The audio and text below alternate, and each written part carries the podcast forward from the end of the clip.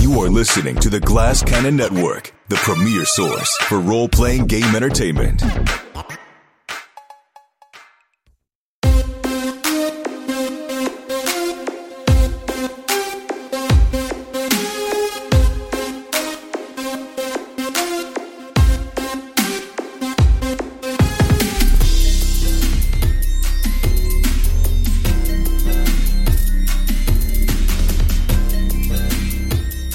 I didn't realize how much I missed True Detective until we started playing this game again.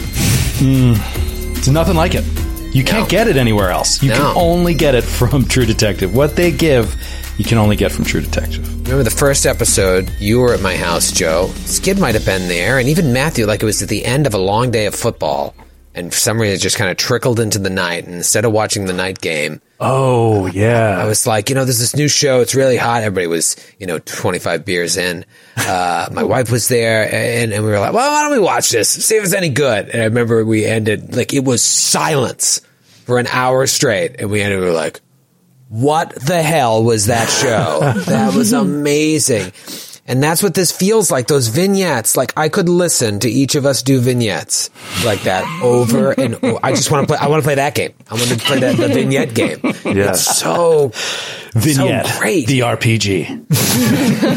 you know what? It, you, we play so much Pathfinder. uh, We made our bones uh, in the in the RPG entertainment world with Pathfinder. But like, I feel like in many ways with Pathfinder, we we force the cinema on it, and it's force isn't really the right word because it's become uh, easy for us in many ways. But like, the, we've had to make things dramatic in many ways, and then the dice help do that too. With this, it's just like built to be uh, listened to by people who may have no interest in games whatsoever. There's really no hurdle to climb to do that, and that's why I just I feel like we've really hit onto something sweet for our network with this show. You should Yeah, check I out mean- our uh, Tales from the Loop stream on New Game Who Dis because that is that is actually the mechanic of the game. Like the vignettes we do, like in this, that is actually the mechanic of Tales from the Loop. Yeah, yeah, and and this is it it really does like uh, capture something. Uh, you said Troy before we got on today that like it feels like a movie or a TV show. You know, I mean? it really lends itself to that flow, that narrative flow. So whether it's the vignettes or the way the narrative actually moves when you're in real time as characters, uh, it does just feel like scenes from a TV show, which it, seems to do effortlessly. And I think one good example of why the why it feels that way is if you look at the mechanics of the um, of the home stuff, which we really got into last week. That's the bulk of, of episode one. Is like you can think of your entire story before you come to the table and then see what your options are for home and it fits into one of those options exactly. Or you could be like, I'm not 100% sure what I want to do with my character. You can read those options and then generate vignettes off of the mechanical options that they offer you for what your character can do.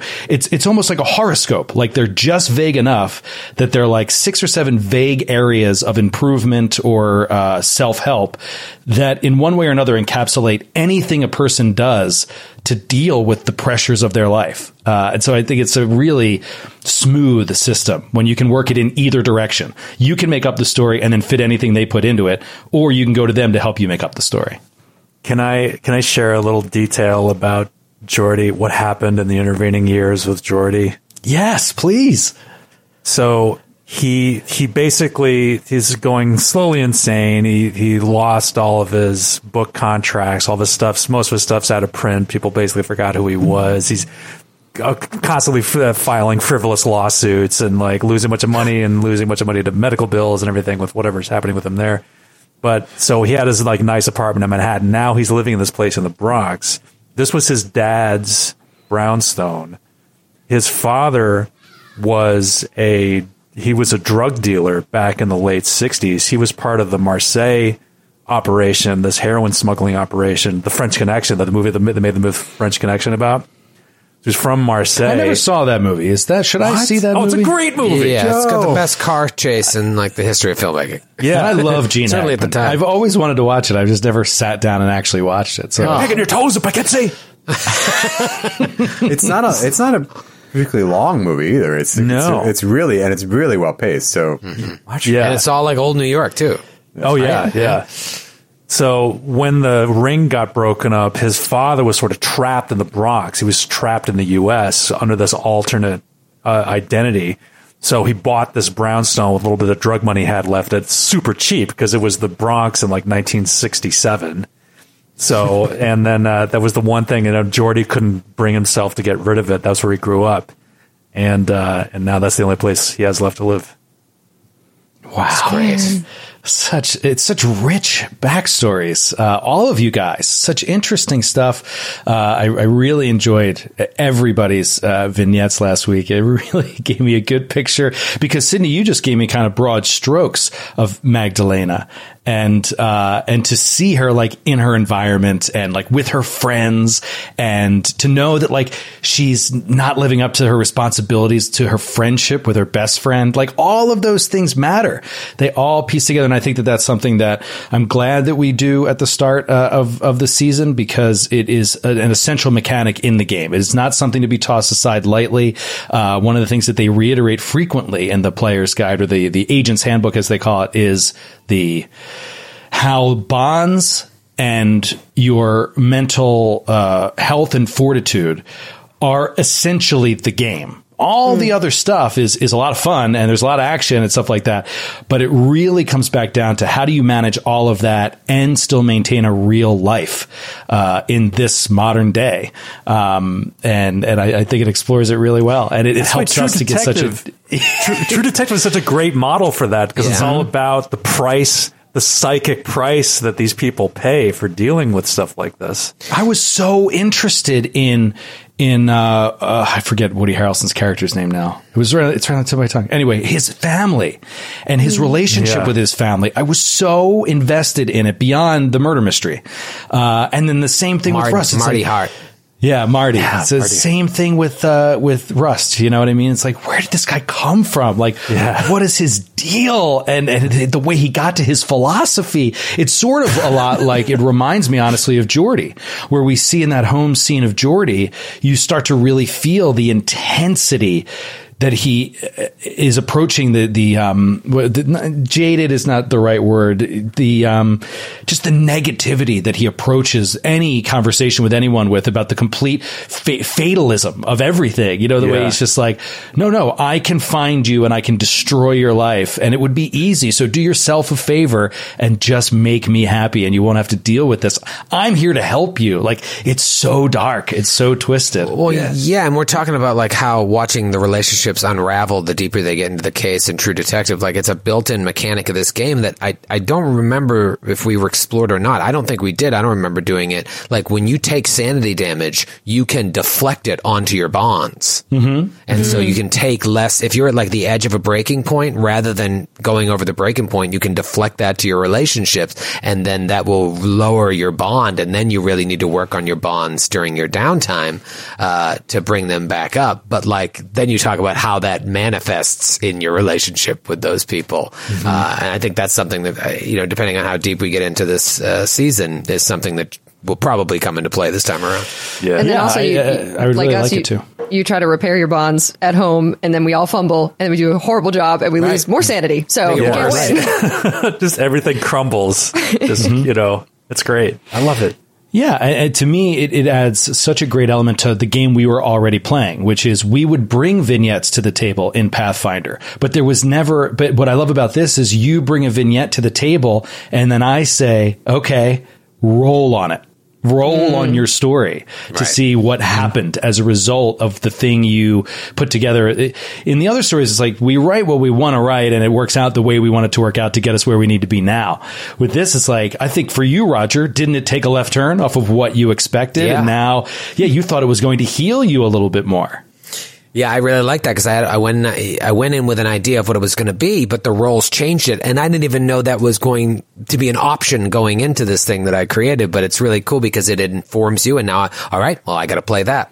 Uh, yeah. Now he's got this interest in the occult that I hadn't really uh, thought he would be uh, dabbling in. And you have the your whole season one purpose, which was a great part of the storyline uh, of of escaping to that island, mm-hmm. you know, is now gone. It's a failure. and and that all that came from a die roll. So now it's like, what's the motivation? You got to find it again. You got to refind it. And and within the mechanics of the game, there is a skill called power, uh, and or uh, not a skill. I'm sorry, like an ability score called power. And what that represents, really, at its deepest sense, is your motivation, your will to keep going. Uh, it's part physical, part mental. It includes a little bit of everything, but it's like your will to keep going. And so that is what it tested and, and it failed. So now you have to find another motivation, another way to keep going, which is actually already hard for Roger because this is going way back. He took power damage because of uh, his time in uh, the military. Yeah. Uh, because he, but he's now immune to, uh, sanity damage from helplessness. Helplessness, yeah. I took three power damage at uh, character creation. Yeah, and and it just what that manifests itself in is a lack of motivation, trying to find the why of why you keep going. For a long time, it's been the island for him. Now it's been stripped away. We have to find something new, and the game did that for us, which I think is just really great. Yeah. Let's get back into it. Yeah. jump back in. I'm excited to play, and uh, oh man, really move this thing forward because, uh, well, uh, you know what? Let, let, let me let's just get underway here because there's a lot to still dissect from uh, the crime reports and uh, and you guys getting uh, to New York. So uh, you know what? I'm going to bring it in a little little scene as I like to do. Uh, we'll call it a a New York scene. Obviously, we start with an aerial shot of Manhattan. Uh, it's, it's our hallmark. Uh, aerial shot of the Manhattan skyline, and we can see the financial district at the lower end of the island.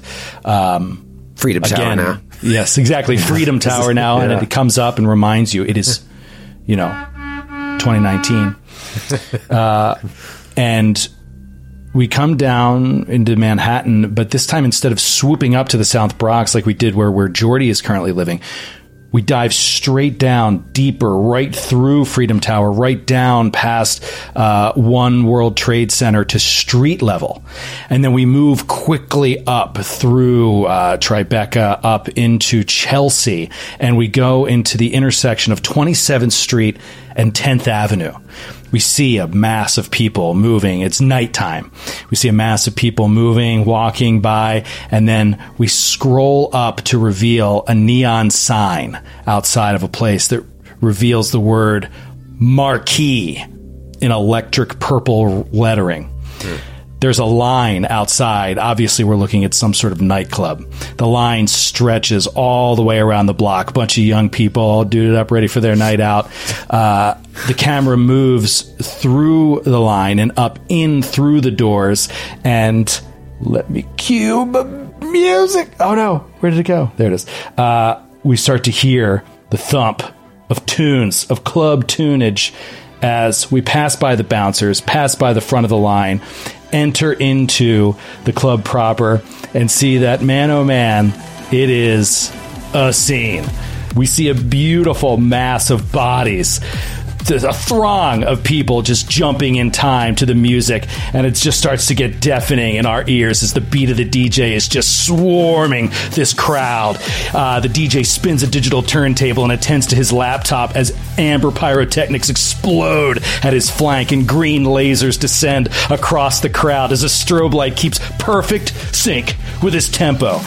This enormous LCD screen behind the DJ plays artful, glitchy graphics that eventually coalesce into the words DJ Ether.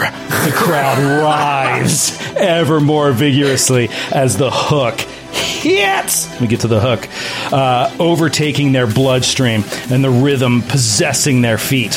To the left of the stage and out of sight are elevated opera seats behind a royal purple velvet rope, attended to by colossal men sporting stylish designer suits, mean expressions, and poorly concealed handguns.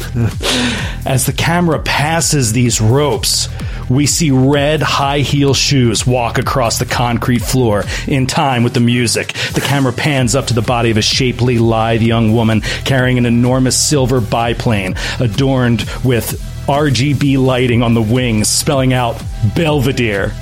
The camera trucks back to reveal another two women flanking her, carrying enormous crystal Baccarat decanters of orange and cranberry juice. There are sparklers crackling from the top of the gifts. The women walk with a singular purpose, all adorned in matching makeup, smoky eyes, and red lips like some sort of living Robert Palmer video. They smile coquettishly as they reach a 10 person VIP table that runs seven grand a night. The dim witted and pleased expressions of the VIP's faces suggest that the price is well worth it. A well built frame stands up from the table with outstretched arms, like some sort of perverse Jesus to his apostles at the Last Supper. It's Caesar Bridges. Oh, This is our time. The old guard dies tonight, and we rise to take their place. A toast to the future of technology as we write it. A toast to Haunter. Haunter, H A U N T R. The words tumble prophetically from the lips of one Caesar Bridges. He's about 35 years old with shoulder length hair and the predatory eyes of a wolf. Fuck yeah, bro! This time we'll show those fucking boomers who runs this shit! This shite, I guess I should say if it's a Scottish accent, says Vernon McLean, a distant relation to Andrew Carnegie. As he wraps his arms around one of the hostesses in an unwelcome breach of personal space, which is tolerated only due to the admission price paid by these spoiled brats. We slowly slide past this boorish display to a security camera, surreptitiously aimed at the VIP table. The music of the club fades away as we hear the mechanical whir of the lens zzz, zzz, zzz, focusing to resolve the image of Caesar Bridges directly in the lens's reflection. Smash cut into the electrical signal of a camera as the binary code of the video feed travels through the information superhighway into a secure server onto the laptop screen of a serious looking businesswoman in her mid 50s. A degree from Stanford University spells out her name Rosalind Wolfe. If you remember, this is the name of the person that he was texting when he got into his Bentley after the meeting. He ah. texted your names to someone named Rosalind, Rosalind Wolfe. The purple glow of Marquee is not lost through the transmission as the glow of the security footage illuminates her face. Rosalind rolls her eyes and frowns, all the while moving a pencil from between her teeth to her right ear. Shit, she says to no one in particular. Looks like Vernon already fell off the wagon. He's always been a terrible influence. Mr. Bridges will not be pleased. We just got Haunter off the ground. Rosalind rubs her temples, takes a swig of a lemon seltzer, tidies her top, and depresses an intercom button on her desk. It buzzes away as we see the words Haunter painted on the wall right beside her. Lydia, get Mr. Bridges on the phone immediately. Caesar or Augustus, Miss Wolfe? It's always Augustus if I say Mr. Lydia. Yes, ma'am. Her intercom rings twice before an elderly voice answers the phone. What is my idiot son up to now? God damn it! Fade to black. So, uh, Grant, tell us a little bit about Caesar. What is he doing in this club? Who is this kid? Who's his father? Who's Rosalind? What is going on here? Andrew Carnegie. Well, I should. Andrew Carnegie. I should start by saying I emailed all of you. Uh, Haunter is in the middle of a rebranding procedure, and I'm working. Caesar's workshopping several different logos for for the company at the moment. My God. The tagline is uh, Oh "We're ready God. to believe you." You gotta put uh, these If in. any of you guys want to describe what you see in front of you, Great. There, I don't even know where to start. These are amazing. There's one that's just very simply Haunter that like fades in all lowercase that fades from like black to a light blue. Very very uh, minimalist and perfect on a white background. I, I'm a big fan of uh, one of them that's Haunter, spelled a little differently. They dropped the E, uh, went with a much simpler, just a TR at the end. It says, We're ready to believe you below in the subtext. And then the image, the graphic is like a man standing over another body, and he has his hands out, and the body is levitating off the ground. it seems. I'm and the starting to get tagline like a again: ghost. "We're vibe. ready to believe you." Yeah. Yeah. Which uh, is uh, what the the catchphrase of the Ghostbusters. Of course. Yes, So of there's- course, yeah. Skid. There's The well- We're Ready to believe you. You. Yeah. There's multiple different images here as Haunter is going through its branding testing period. Uh, what is Haunter Grant? Who is this guy? Get into it. So Caesar Bridges is the son of Augustus Bridges, who is a canned foods magnate and current head of Split Pea International. this food goods services company is ubiquitous along West Coast supermarket chain. Split Pea has had an enormous competitive advantage over its competition due to an array of domestic government subsidies, as well as strong ties to the rice, coconuts, corn, sugar cane, and mango production in the Philippines. Augustus took over the company from his father Julius and enacted an aggressive expansion plan. Split Pea took advantage of the latter half of the 20th century to diversify its portfolios into a series of shell companies that cover an array of industries, including luxury goods, farm equipment, and weapons manufacturing. Augustus's latest investment is in Haunter, his son's company. Well, it's the brainchild of his idiot son, to be honest, if he were t- is speaking to you. He has no hopes for the venture, but knows a few million here and there are better spent keeping his man child occupied rather than cavorting in Monaco with the children of the global elite. and Haunter, Haunter is a NYC based tech startup uh, fronted by that initial investment. Though uh, made, through a major bit of happenstance, the software engineers stumbled upon an algorithm that triangulates the 4G infrared and imaging sensor on modern smartphones to detect the paranormal, and it actually fucking works. It, but but no one believes it because it's uh, associated with the National Enquirer and conspiracy theories, and it advertises primarily during History Channel alien programming. Amazing. But but it works, and Delta Green actually took notice of this technology. Um, even if they find Caesar a bit distasteful, uh, they realize he's just a dim-witted front to these 20 engineers that work for him at the startup. Uh, but they see that he's useful and that he's able to navigate the complexities of the corporate world uh, just through his connections and can get access to some of the most elite places in the world. Uh, he's used to talking old millionaires out of their money, including his father. Um, and then the final two people are Rosalind, who's the COO who helped raise him when she was a junior executive at Split Pea, and his father installed her to be the head of or the COO of Haunter to keep an eye on him, which is what you saw in that scene. Vernon is uh, from a long line of wealthy Scottish Americans, and his maternal great great grandfather is Andrew. Um, and he just is in and out of like rehab for the rich and famous, and he always drags Caesar along with him on his private jet to Vegas. Um, yep, and that's that's the Caesar story. so great, Grant. So That's great. amazing. Why can't We you make logos these- this good for us? I don't know. These are really legitimately good logos. We got to put these up on Instagram. Yes, Yes. for real. This. This is so good. Oh yeah, we got to have people vote on what should be Haunter's logo. That's good, yeah. We're definitely dropping the E though. I've decided. Yeah, I like That's that. for Yeah, got sure. the- It's, uh, cleaner. It's cleaner. Yeah. It is.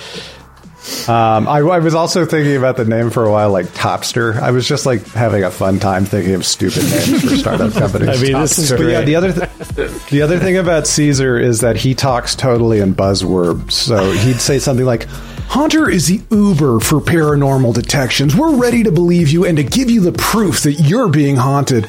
And my business philosophy is to focus on purpose, then people, then product." And profits will follow.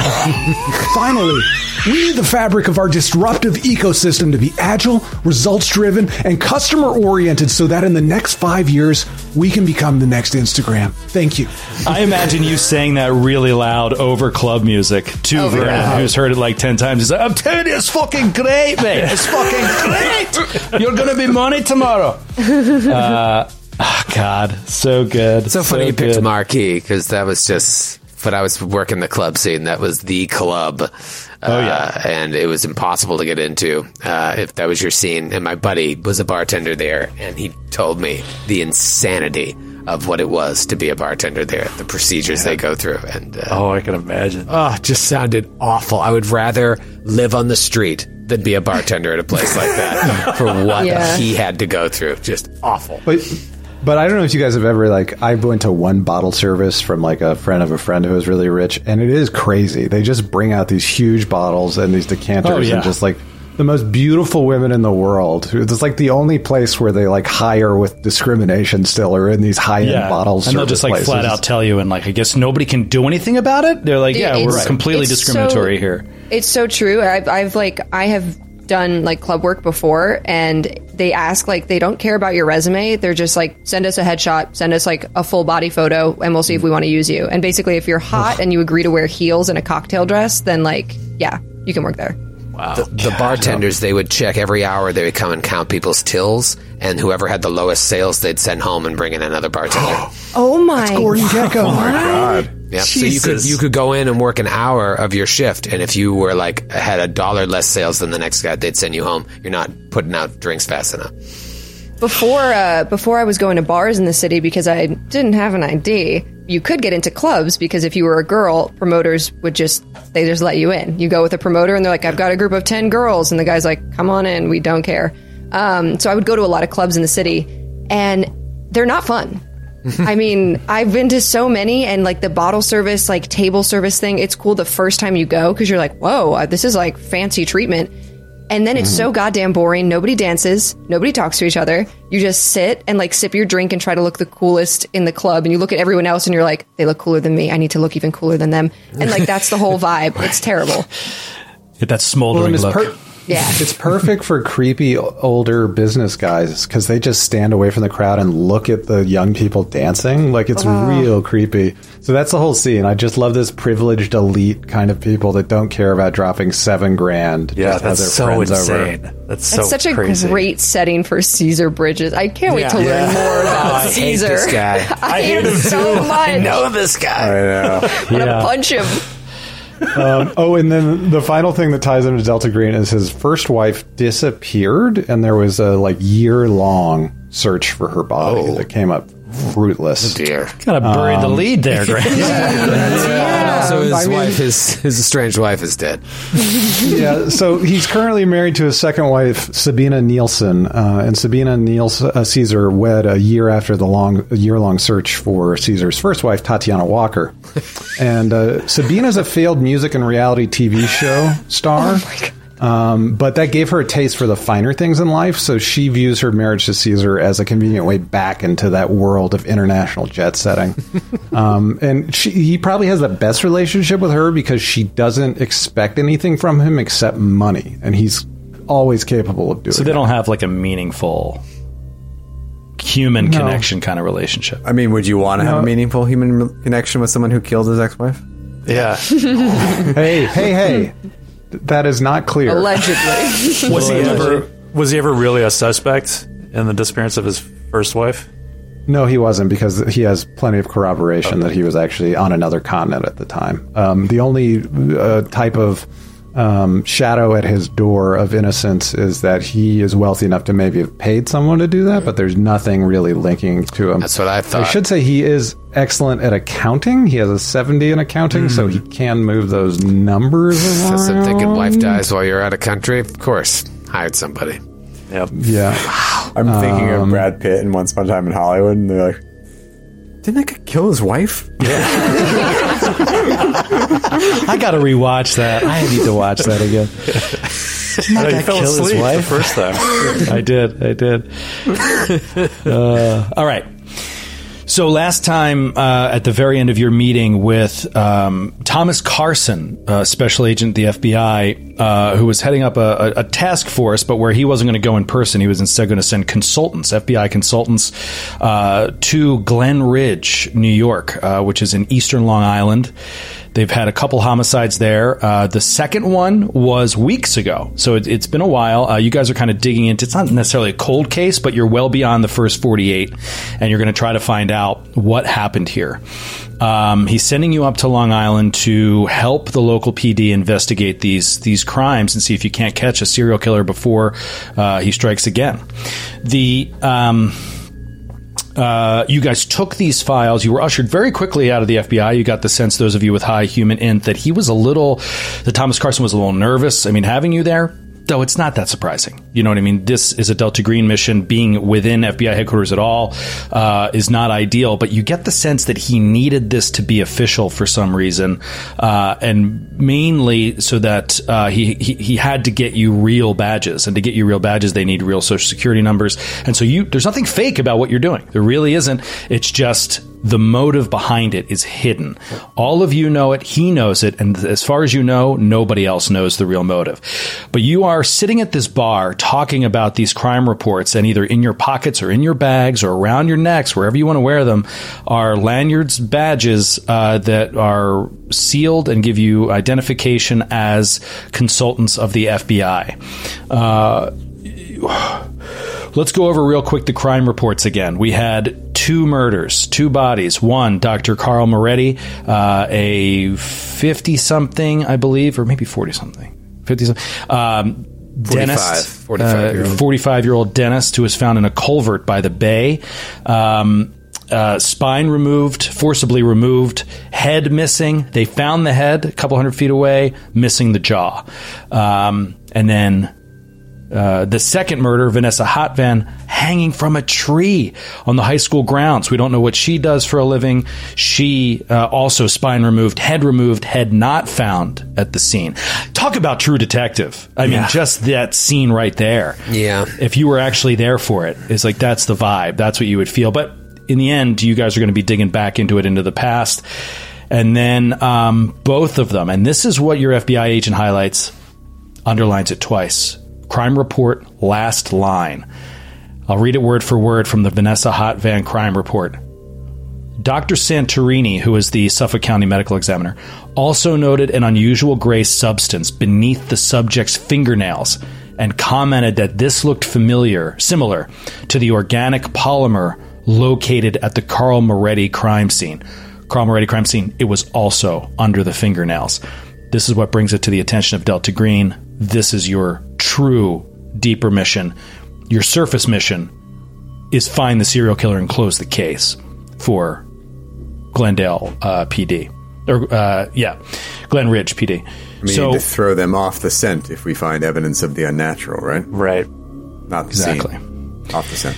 Yeah, you guys would know just in general as Delta Green agents, the prime mission is keeping the unnatural secret, keeping people protected from it, not allowing it to get out. You can't allow cops to see this stuff. Uh, if you do, you know, tough decisions come after that. Uh, and it's something that you know, despite what you may not like about the personality of Caesar, uh, he he is still signed up for this, and uh, to some degree, he must know the level of danger he's dealing with. I said to everybody beforehand, I want these characters, these new characters, to at least been, have been on one operation before. Uh, oh, that reminds me, we never did any die rolls for your home. So, oh, yeah. you know, you went to the club and stuff like that. So, so let me know what you want to do. But in either case, Caesar's also suffering sanity damage. Caesar is also trying to recover from that and trying to keep his bonds just the same as everybody else. Uh, and you guys are all risking a lot for this mission. So, go ahead, uh, Grant. What did you want to do? So the two things I wanted to do that was personal motivation that scene, and uh, out of my five motivations, that was the live the high life motivation. um, so I was uh, so I need to roll a sanity test for that first thing. Um, do I just roll? I roll a D one hundred. D100, and you're looking for Versus your my- sanity, current sanity score or lower is your goal. Okay, great. Okay, so I rolled an 85, which means I lose another point of sanity. Um, and I think you can see that he's clearly medicating himself to deal with what he's seen in the field, and that um, the fact that uh, his friend called him up and wanted to indulge in a weekend of debauchery was just an excuse for him to deaden himself to what, what he's seen. Um, the other thing he wanted to do because he's so freaked out by what he's seen is he doesn't really understand the technology that he holds the power of as CEO. Um, and because he doesn't understand that part of it, but he understands business already and he can protect himself financially and through relationships, physically, even though he's strong and kind of like a, a shifty gym rat, um, he's really attracted to guns, so he's going to try to take uh, some training in uh, handguns while he is on his break as well. Firearms, I should say. Okay. Um, so it should be easy for me to get because I have only a twenty The percent base, which is what all Delta Green agents have, of 20%. Uh, eighty-three. So I failed it. Nice. And then I will you had 1d10. nine points. oh Nice. Amazing. So jump that handgun up to two. Is it, where was he doing Grant, this? no matter what, what, what game we're No playing. kidding. Doesn't matter the system. Caesar was born on third base with a silver spoon in his mouth, and he got tagged out in a game of pickle after misreading the third base signal. Yep. I was about to say. Thought the same thing. Um, okay. So um, let's fast forward. We see a plane coming in, landing. It hits the tarmac. Cloud bursts out. Cloud of steam bursts out as the rubber burns uh, on a shot of the plane landing in Long Island. Landing where, you may ask? Uh, I will direct you back to Roll20, uh, and you should see uh, in your journal uh, a map now. Ah, yes. And yeah, this is something you're going to want to make larger uh, if you can. Uh, try to open that image in a new tab. But yeah, you are landing. Uh, I don't think I can ping this. Oh, you know what? Actually, don't do that. Don't do that. Don't go to your journal. That's there if you want to examine it yourself. Just look at the main page, and I can just take you there. Nice. And much easier. Uh, I forgot I did that. And uh, go ahead and zoom out enough that you can see sort of the center part of the eastern area, and you'll see I'll ping it right here. It's the Francis S. Uh, Zabreski, Gabreski Airport. Oh, in the Hamptons. Uh, Oh, Yep. yeah. And that's So Glen you- Ridge. Oh, you found Glen Ridge, did you? Oh, yeah. Is that West Egg? Uh, are any of you guys familiar with the Hamptons? I have never been. So speaking of marquee, I worked at the club in the Hamptons that the marquee owners opened. I worked for one weekend and said I will never do that again any day of my life. I can't remember the name of the club, and I had like one other Hamptons experience. Uh, I don't. Oh, you know what? And then I, I bartend or I, I did a shoot for some big thing when I was working for Getty Images that was out in the Hamptons. So like, yeah, count on one hand the number of times I've Hamptoned it up. It's the worst. I went think to a Caesar- wedding there once, but that's it. I think Caesar is very familiar with it, but Grant is not. Yeah, Caesar has probably been to Montauk uh, for a hang or two at On a like yacht, some swanky sure. yacht. Yeah. a friend of a friend a friend of a friend was a personal assistant to ted koppel and she worked at his house which was in, in the hamptons So specific. But that's all i know that's that's my sum total of my experience All right. So you guys are landing. Uh, your flight was at noon. You're you're landing by about two o'clock, um, two two thirty. You get processed, get your stuff, get out of the airport, uh, and it's maybe three. And uh, you need to get to Glen Ridge, uh, which is just going to be about a half hour drive, 25, 30 minute drive. Um, for those that are at home listening and want to look at a map of Long Island, just look uh, to the eastern part, and then you'll see the Peconic River and Little Peconic Bay. Uh, Great Peconic Bay is right by where Glen Ridge is. It's on the northern side near North Fork. Mattituck. Yep, the North Fork of Long Island near Mattituck. Um, it sits, it resides right on the water. As you guys are driving into town, I'll give you another image and then I'll come back to this. Uh, this is sort of what uh, the kind of environment you're seeing. Um, it's a little bit more, it's winter, so it's a little more gray and uh, a little less leaves, but it's right on the water. Uh, pretty extensive piers for boats, uh, boat yard, that kind of stuff. A lot of swampy land, uh, and you get the sense that this is probably where Dr. Carl Moretti's body was found in a culvert near the bay. So in just one of these high grass, high weed, wet areas. Uh, perfect place to dump a body. Um, and uh, yeah, it's pretty remote. Uh, you know, it's it's about two and a half hours roughly from New York City. Uh, it's it's out there. It's pretty wide open and a very very small town. Uh, what do you guys want to do? You have the options of checking into your hotel or uh, going straight to Glen Ridge PD or something I haven't thought of yet? What, what are you guys thinking? Um, I want there were. I think Jordy and I wanted to roll an occult check on the um, the beheading and rem- removal of the spine to Oh, see if yeah. there was any kind of anything we recognized about You know that. what? Roger will get in on that. Oh, you're new to the occult game. I've been reading some stuff while I was away, and uh, yeah, I'm curious myself. Oh, I, I got it. I got Uh, it too, only because I did, did that that training. I That's got a- great. A thirty-two under thirty-six. I didn't get it. 72 over 24. Oh, Roger doesn't know yet. Um, no, you don't know anything. Uh, occult wise, there's nothing you can point to from your research that that uh, where the spine is like ritualistically removed as part of some sort of occult ritual. Uh, that's not something that rings a bell. And, no, and nothing about like hanging a headless body somewhere. No, no. I mean, yes, but like nothing that fits up with all. You know what I mean? Like not a, not a headless body, hanging a body, hanging, posing a body. You know, sure, you've seen different research, but nothing that really adds up here. I think I I think I have to do an unnatural check to see if the gray substance rings any bells. I probably won't learn anything substantial, but Okay. I have to. I fail anyway. Okay. Um, you also have a sentence that mentions it. You know what I mean? Which is all you have right now. There could Yeah. be more details you could get as you guys investigate. So It's the same cops that inv- were on the scene um, Gregson and Thomas. I would Yeah. assume they both answer to Watch Commander D'Amico. yeah, so both of the detectives were the same on both cases. So primarily, uh, you're looking for those detectives.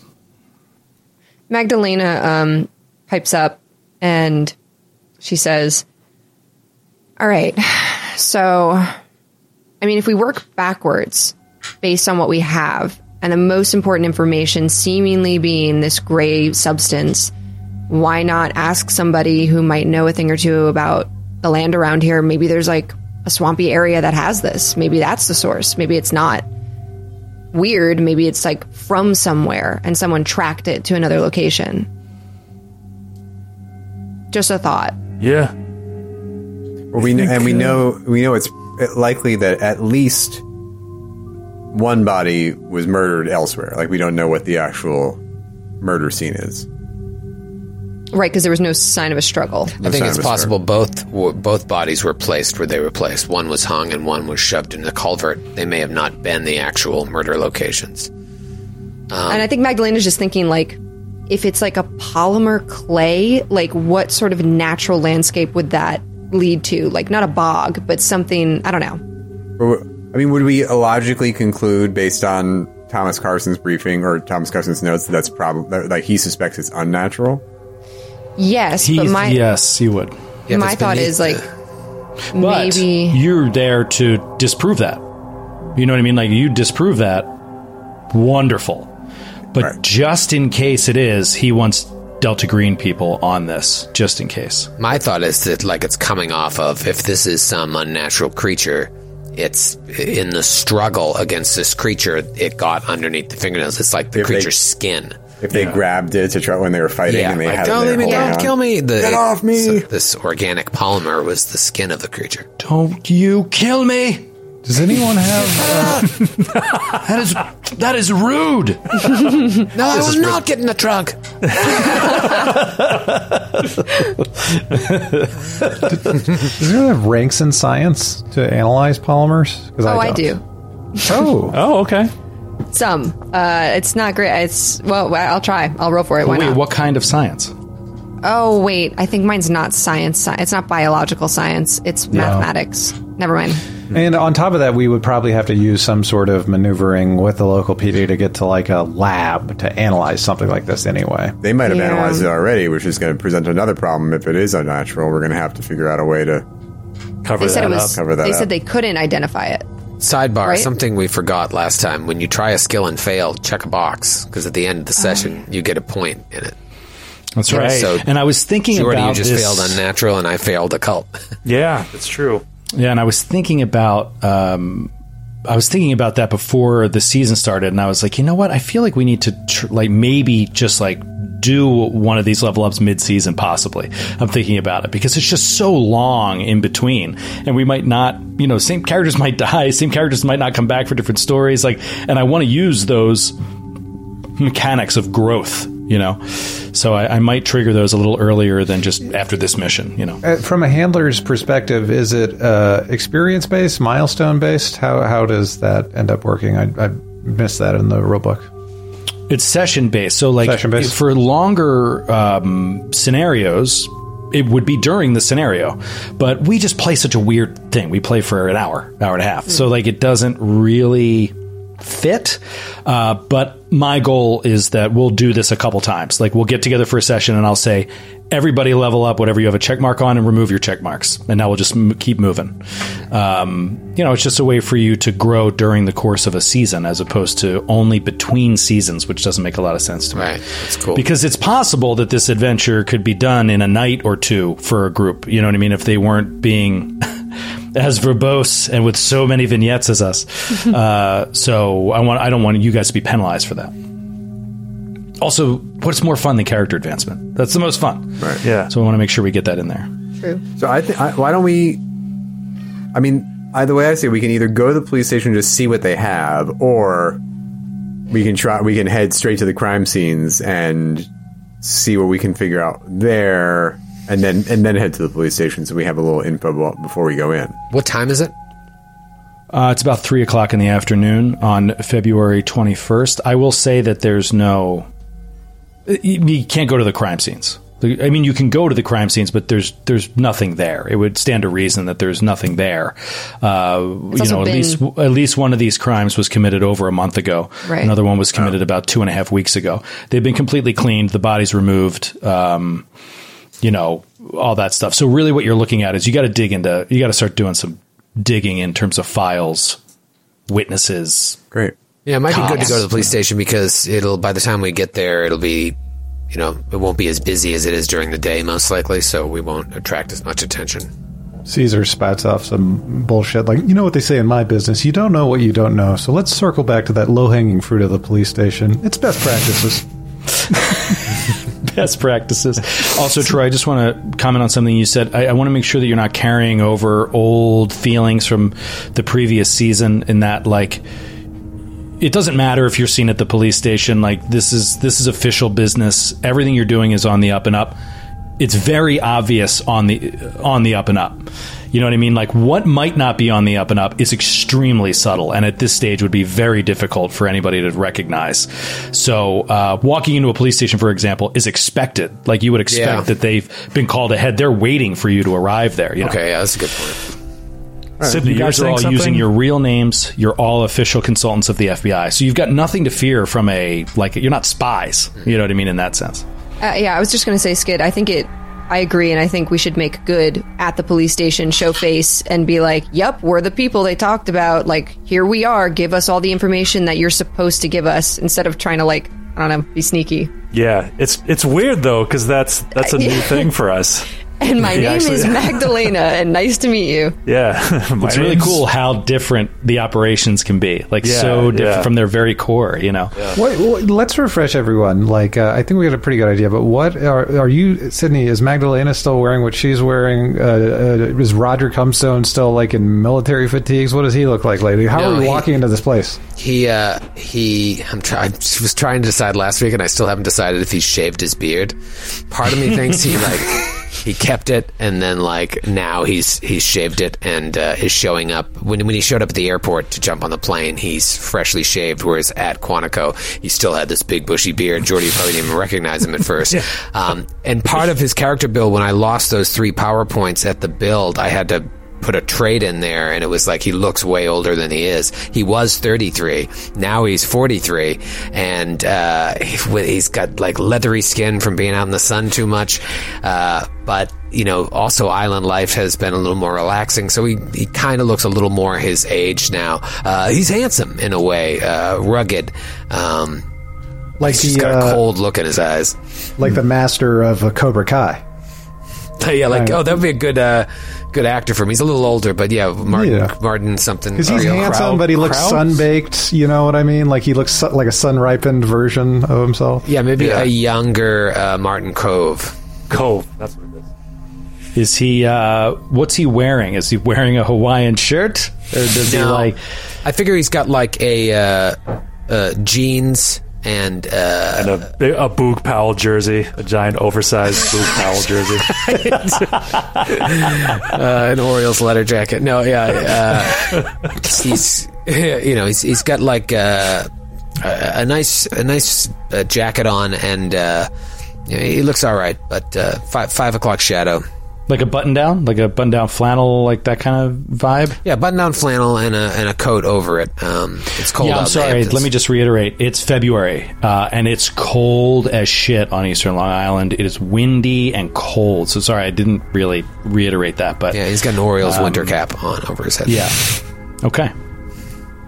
Uh, and Magdalena looks the exact same way she does. She's got on platform combat boots. All her piercings are in. The only thing that's different is she pulled her hair into a ponytail to like be more professional, but the front is still like a full mullet. Uh, and she's wearing a long patent leather sort of um, like not patent leather, soft leather trench coat that has fur on the inside of the collar. Um, But she looks goth as hell. Awesome. All right. So what's the plan? First stop. Police Yeah. station sounds. Police station. Police Talk to the watch commander and the detectives. Okay. So uh, you drive to the Glen Ridge police station. You guys have a rental car you can all pile into. Uh, what do you want it to be? It can be anything you want it to be. It's got to fit all of you guys. So what, SUV. yeah. SUV. Big. Uh, Okay. Let's upgrade to the SUV. Yeah. I think Caesar would demand uh, Three a, ra- a Range Rover. Like it would have to be a luxury SUV at least. Escalade, if that's the worst possible, we take. lowest, lowest acceptable car. Yeah, Okay. preferably a Porsche Cayenne if they have one. Uh, okay, you arrive at the Glen Ridge police station. You get into Glen Ridge. I showed you a few pictures of what it looks like. Uh, very small town vibe. Uh, you get to the police station, relatively small brick building, uh, plenty of space in the parking lot. Again, you get out, very cold, windy, uh, 3.40 in the afternoon, something like that, getting on to 5 o'clock. You come in and you open up the door, and uh, the first thing you see is uh, uh, is the watch commander, um, uh, somebody sitting behind the desk who introduces himself as Kevin D'Amico and asks who you are. We're uh, we're uh, the consultants that the the FBI promised they would send you guys. We're Just, uh, I think we have an appointment, but uh, yeah, what can we do to help? An appointment with who?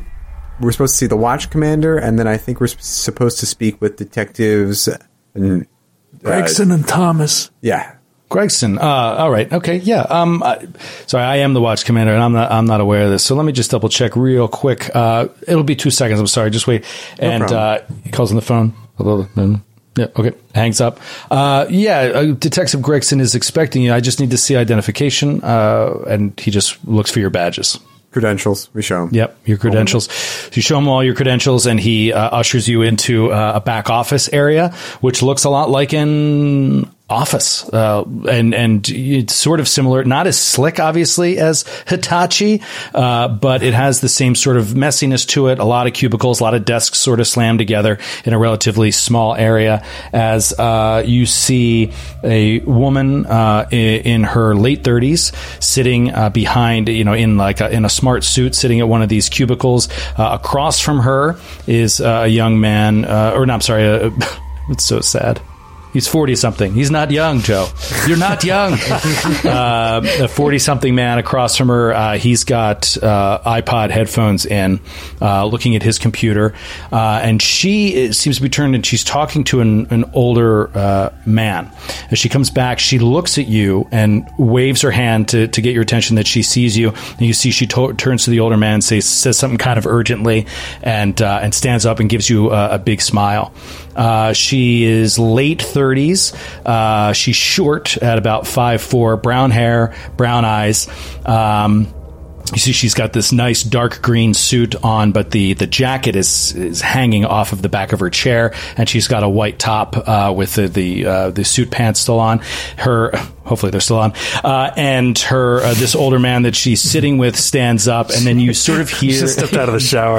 yeah. She's like, I'm sorry, you you just caught me getting out of the shower. She's drying her head. Uh, she steps up and you see that she uh, ends a conversation uh, with this older gentleman. She hands him a jacket, and by their exchange, you can tell o- overhearing them that this is her father, and that uh, he's like visiting her basically at work, and you know he's like, you know, don't forget, you know, you know the way your mother is. You come over, da, be there by seven, and you know, and she's like, "I know, Dad. I know. I know. Okay, Dad. I know. I gotta." And she sort of shuffles him out of there. He looks at you, uh, kind of suspiciously, nods, and and just keeps walking by. And she's like, "And you're the consultants, right, from the FBI?" That's right. Yeah, that's right. Excellent, excellent. She looks over and you see an exchange between her and what you assume is Detective Thomas. Uh, and she's like, let's go talk in. Uh, in the in the meeting room here, and she walks you over. And those of you with a sixty HUMINT, those of you with a forty HUMINT, don't see anything unusual. Those of you with a 60 HUMINT, notice that the look that passed between them uh, sort of seemed like Ta- like Detective Thomas wasn't interested in uh, going into this meeting, uh, and she, he was like, "You're kind of you're on your own uh, with this." Not unfriendly, but just like I, I I've got stuff going on. You could just kind of see that in the look that was passed. She walks you into this room, and uh, you can tell that you're in a room where probably uh, the morning meetings happen and uh, the roll call happens, all that kind of stuff. There's a bunch of chairs, a little bit of a raised area, a little bit of a podium, uh, but she doesn't stand up there at all. She just grabs one of the chairs and is like grab a seat wherever you like. Uh, uh, and I, would love to, to talk to you about this. Um, oh, I'm sorry. First, I should just say welcome to Glenridge. Uh, my name is Detective Hannah Gregson. I am the detective on the, and she kind of rolls her eyes, the Glenridge chiropractor case. Um, first, let me just thank you all for making the trip to Glen Ridge uh, up from Virginia. I know it's a really long way, and honestly, and she looks around, it'll be great to have a fresh set of eyes on this evidence. I mean, what little evidence there is. I, I in 15 years on the force and seven as a detective, I've never seen anything like this. Uh, shit, we haven't even had a homicide in five years, uh, let alone anything like this. The whole town is on edge about this, and and the sooner we find this bastard, the better. So. Um, why don't you tell me what you guys know about the case so far and and anything that that I can do to help you there and then let's let's talk about I don't know uh, figuring out how to f- how to find this guy. Uh, yeah. Uh, well, well. First of all, you know, I know this can be awkward coming in. You know, it's your case. I want to make it absolutely clear. This is your homicide. We're just here to help. So anything we can do to be of service, you just let us know. And you know, if if we can help, obviously we'll be there for you. Want to get this, you know, help you guys out. You know, this scary thing to happen. You know, at any, in any town, big town, small town. So I appreciate you uh, so much saying that. What is your name again? I'm Gavin. Uh, hi, Gavin. Uh, thank you so much. Yes, uh, we we are eager to close this investigation. Uh, look, uh, I don't want to toot my own horn, but I I I'm a good detective. I have a, I have a good uh, closing rate here on my cases, but th- this is just beyond me. It's baffling me, and I'm I'm very happy for the help, uh, and I appreciate anything that you can do, uh, and anything I can do to help you. Uh, just the sooner we get this guy off the street, the better. Um, and those of you again with a 60 HUMINT, and you can pick this up with 42. You're sensing that uh, she, you're sensing a, an intelligence behind her eyes. You don't see a, a, a like sort of like bumpkin incompetence or something like that. Like she, she seems to be pretty straightforward, but honestly, like concerned about the lack of evidence that is coming across in this case. Uh, and she's looking for some fresh eyes on him. That's the vibe that you get. Um, Detective, uh, my name is Magdalena. It's a pleasure to meet you. How do you organize your file system? Is it all online or are you still using paper? Um, we use paper mainly, uh, and then it gets transferred. We scan it in eventually, um, but that's. I just don't have time to do it all the time, so we have uh, we have some other people, administrative uh, staff in the office that does it. But uh, I'm going to be honest with you, we're a little short staffed, and so sometimes there can be delays uh, on on that. Uh, so yeah, a lot of it is paper, but I'm happy to get with it, whatever paper you need. Roger's already got a pad of paper out, and he's like, "The uh, second victim, the woman. What does she do for work?" Vanessa Hotven. Um, she is uh, a teacher uh, at the high school. Well, uh, a lot of people would just assume that she's a teacher. She's actually the librarian uh, at, at Glenridge High School, or she was. She taught at the high school where she was found. Yes. She was employed at the high school. Right. Uh, technically not a teacher. Uh, she is the librarian there. She was. I'm sorry. I keep. It's just so terrible. Uh, she was the librarian at the high school. Yes. Any suspects? Seems like if you uh, hang a body in front of the high school, you're trying to send a message. Anybody maybe she worked with there? Uh, maybe some lovers.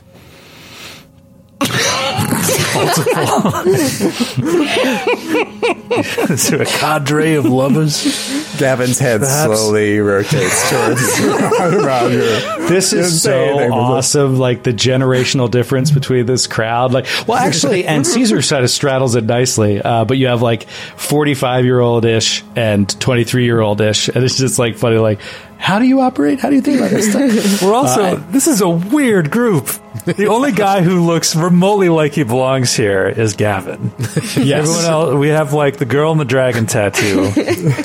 we have a dying old French man from the Bronx.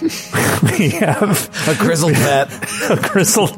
We have a Cobra Kai sensei, and uh, and then A Midwestern farmhand. and an aging tech bro.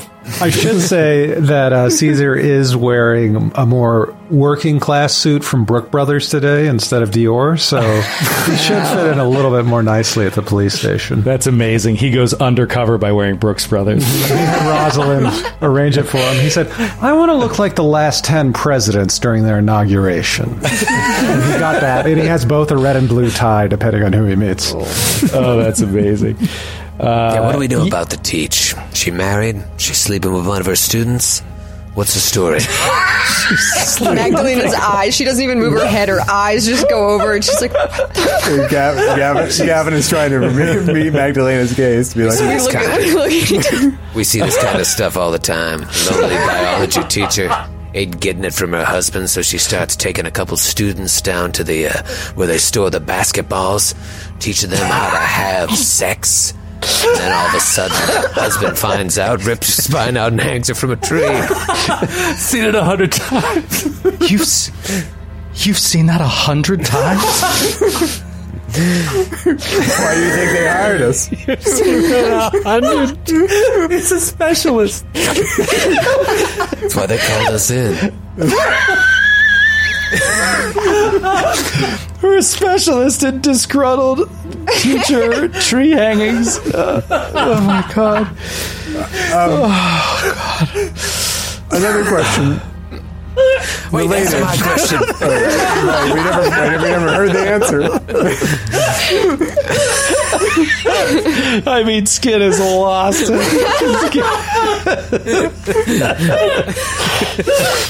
Down where they keep the basketballs. Take us down to the basketball.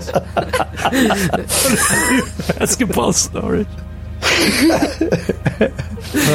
Oh God. Um, my God. Detective Gregson, I'm I, I'm not sure about lovers per se, as uh, Roger mentioned, but uh, Agent Cumstone. Agent Comstone, I apologize. Um, but the report did mention that your uh, detectives followed Harvey Jensen, the janitor, for a while, uh, but didn't report any of the findings. Was there any relationship between the two of them? The man who found the body. No, no, not to my knowledge. And, and to answer your question, no, she, she, Vanessa was very sweet, but she was not married. Um, and as far as I know, and, and I knew her in passing, she hadn't had uh, a boyfriend in, in years. She hadn't dated anyone. Um, that was, it just wasn't her style. Um, she, this is our problem. This is one of our main problems in nailing down a suspect. And no, we don't have any suspects. She uh, is sorry to say it, but a, a, a bit of a loner, uh, but in the best possible way. She uh, she's a very very she was a very nice woman uh, who kept to herself and who was very well liked at the school. As far as I know, she she doesn't have any enemies, and it's the same thing with Carl Moretti. Uh, there's just no there's no obvious uh, enemy here or motive. And they had no connection to one another. Not that we can tell beyond living in the same town. No. It seems like a small town. You knew the one of the local teachers. Do you think the teacher and the dentist knew each other? They may have. Uh, they very well may have. You're right. This is a small town. Um, I mean, Was she a patient of hell, their their him? bodies were, were found mere blocks away from each other. Uh, It's not it's not that s- strange that they would have known each other. But as far as I knew, that they they had no sort of relationship. Uh, they were not friends, uh, as far as I knew, or as far as any of the witnesses we talked to knew. Um, we, we we don't have any solid connection between the two uh, victims. In terms you- of the the night that they were killed, was anyone aware of their disappearance? Did they leave that? Did anyone see them? It seems like if they were out of their house, they you know must have been doing something. Somebody must have saw them. Well, um, uh, just to be clear, th- they were not killed on the same night. Uh, they were killed Right. almost a month apart from each other. But uh, that aside, they uh, yes, uh, Carl Moretti's wife, Carolyn, she called.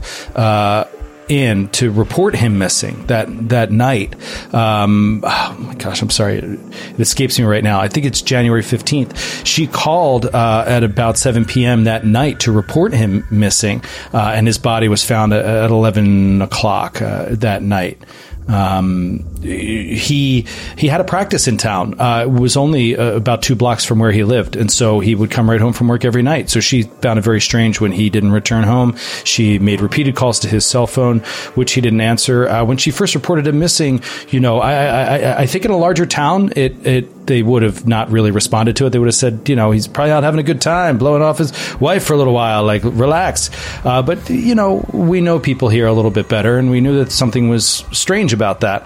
Um, so though you know we we hadn't found anything, we we did keep our our. Uh, our eyes open, and uh, it turned out in, in only a matter of hours, um, uh, a young woman was uh, jogging in the area and, and found the body. What subject Did did, you she ever- teach? She didn't teach. She was the librarian. she That's was the school librarian. Did you ever find Miss Hotvan's head? No, no sign of the head. Never found. Or Dr. Moretti's jaw? No sign of the jaw either. We did have the rest of his head, uh, and that went with Dr. Santorini to the medical examiner's office. Uh, both of the bodies are there. Uh, currently, we're holding them, obviously, until we know who did this. But um, otherwise, yeah, the, the head was never found. Maybe there's some sort of connection here, like these were trophies. He was a dentist, they took the jaw where the teeth are. And she was a librarian, they took the head where her brain is. Yeah, that's the library of the human body. That's what they say. Detectives, did they I also? hadn't thought of that. I think now I see why the FBI is, is the FBI. Magdalena, every time Roger speaks, Magdalena tries to like talk immediately as if to erase the memory of what he just said. He's a really unsettling person to work with. so unsettling. Um, Magdalena asks, uh, "Did they t- did did whatever whoever did this take the spine as well, or is the spine just out of the body?" They took the spine as well. We have no evidence of where it is. It was not at the crime scene. Do you have access to their tracking information from their cell phones? I'd like to know where they were in the last 72 hours before their death. Yeah, if we could ping them off were. the nearest towers, that would be extremely helpful. Um, I don't know if we do know how to do that. You know how to do that? Uh, I know people that know how to do it, and I believe, well, Magdalena, if you'll forgive me, I was reading your LinkedIn profile earlier. She's a bit of a code ninja, if you know what I mean. I don't. What does code ninja mean? I'm also not Proficient. familiar with that term. She's proficient at computers. It means I Oh. can ping the towers. And then I turn towards Caesar and very quietly I say, I don't have a LinkedIn profile. And I turn back. Then Caesar just thinks to himself quietly, Rosalind told me it was a LinkedIn profile. He's so angry. Well, how can we help? I mean, I, I think we would like to view the bodies, see if there's anything anything that strikes us there. Maybe we can, uh, we the you can let us into their homes and offices. We can see see if there's anything that you know we can Yes, figure out. um, you'd be more than welcome to go into Vanessa's home, though uh, we scoured the place. We, we didn't find anything of interest. Uh, Just her hard drive. No. Uh, I, well, I don't know. No, we, we didn't look at the hard drive, uh, but you Moretti's hard drive to- either? Nothing. No, we, we didn't look at that, but you're you- you're welcome to look at that. Um, the um, Vanessa, she lived in her parents' house. Uh, they moved to Florida years ago. Uh, they still live there. Um, they uh, came up obviously, but they, they went back home again when they found out we were keeping the body until uh, this this is all over. But uh, she lives uh, by herself or lived by herself, so you could go there, and then um, Carl. Yes, you could. You could go and speak to Carol. I'd prefer to to go with you at least to make the introduction. I, I don't know that um, Carol would. Uh, she's very upset right now, uh, as you can imagine, and so I'd, I'd like to ease that uh, process of, of you guys uh, asking any questions. And uh, but yes, you'd be welcome to talk to them. Uh, as far as the bodies go, uh, they are housed at the Suffolk County Medical Examiner. Dr. Santorini is overseeing that. It, um, it is for quarter after four. Uh, I, I think it might be a little. It's a little late. He'll be closing up by five, and it's about an hour drive away. So uh, you may need to do that in the morning, but uh, we can definitely set an appointment, uh, and I can give you uh, the go ahead or the uh, the paperwork to uh, go in and get access to the bodies from Doctor Santorini. And the crime scenes. Uh, the crime scenes, uh, they're nearby. Uh, you're welcome to go look at them, uh, but they've been cleared. It's it's been several weeks. Um, let me. Uh, and she pulls out like a little pamphlet sort of thing that has like a. A little map of the town. It's like uh, super basic, uh, and she just goes over it and sort of uh, writes in a red pen uh, some uh, the areas of interest. Uh, you know those crime scenes, uh, and hands it over to you. If you uh, if you check your journal, uh, you will see it there directly. Oh, they were close. Yeah, it's a Oh, really wow. small. It's a really small town. Yeah, the high school. Yeah, they're all within just like a couple blocks of each other. Yeah, the Moretti body seems to be the outlier uh, where it was found further away. A little bit. Moretti's office house, the high school, and uh, the Hatfam body are all right on top of each other. They're all like two, three blocks away from each other. Yeah. And also it would have been in the if if he was walking from his office to his house to be like abducted or something and then taken the opposite like would they know where he lived? Were they trying to get it further away from like his destination? I don't know. Or did he, he ever have business by that area of town? Did he have a boat or anything near that area? Where is Miss Hatfan's house? No, uh, sorry, I, I just I just happened to know he, he did not have a boat. Uh, his wife would wouldn't allow it. Um, she said the upkeep would be too much, so they never they never got a boat. You know what happens when a wife tells you not to buy a boat? You What's buy that? a boat and you don't tell her. I see. Um, well, I don't think that that was really the way Carl was. Next but- stop, the marina. Yep. Gotta find that boat. Until we find the Moretti boat, this investigation is a sham. It's at a- this investigation is at a complete standstill until we find his secret boat. We're about to crack this case wide open, let me tell you. This is so big. Joe, what does the marina look like? I know you've prepared it. Tell us about the marina. About the marina. Every boat. I want the names on a piece of paper. What's the name of the boat? Old Spidey McJaw? Spidey McJaw. she is a beaut. It's a beaut. Detective, I have um, something strange to ask of you. Any other recent activity, if you could pull for me from any file of like anything odd, is what I'll say. Missing, missing items, um, random occurrences, anything outside of the norm. I want to see if there's a bigger pattern that we could be missing by being so focused on the two bodies themselves. Okay. Um, I no, I'm not going to pull that paperwork, but you're welcome. You can have access to our network, uh, and you could look through the histories of files that have that have been uploaded there and see if, yeah, scour it for any connections if you want. I mean, that's a bit of a needle in a haystack, dear, but Even uh, better, I'm good with welcome to try. numbers. Yeah, I appreciate that. Thank you. Okay. Can you tell me Uh, where? and she gives you and she gives you whatever information it is that gives you access to, to their local network. Well, I'll beep and boop that later, whatever. Detective, to pull someone's spine and head from their body, I mean, that's got to require. I mean, how do you think that happened? Like gut feeling. What do you? Th- what's your What's your instinct on that? How do you think whoever did this was able to pull that off? You want to know my gut instinct? Yeah.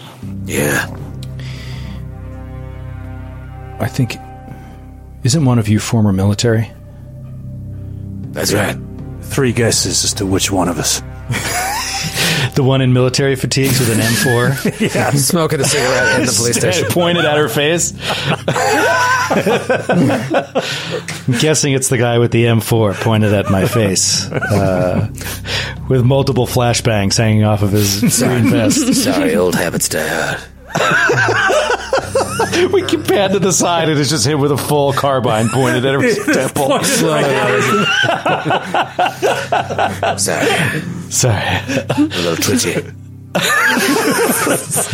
um, Well, this none of this is substantiated, but I was I was very happy when I talked with Special Agent Carson that he said he he had uh, an ex-military uh, member, Special Forces even, uh, that was going to come and, and look into this uh, because honestly, I think. Uh, there's no way uh, that a human being could do that, and the precision of it uh, could not be a wild animal. I believe it to be some sort of t- technology, maybe a, a tool, something that they're not telling us about, something, uh, a, a weapon of some kind uh, that is of military make. Um, look, we we live uh, very close to. I shouldn't be saying this. No, no, it's all right. Detective, we, we work for the FBI. It's fine. Carbines don't do that. So now you have a sawed-off shotgun. But then the shotgun slowly came up. Oh, Sorry, old habits die hard. Lowers So the sorry. carbine. Slowly pulls up a double-barreled shotgun. We're all friends here.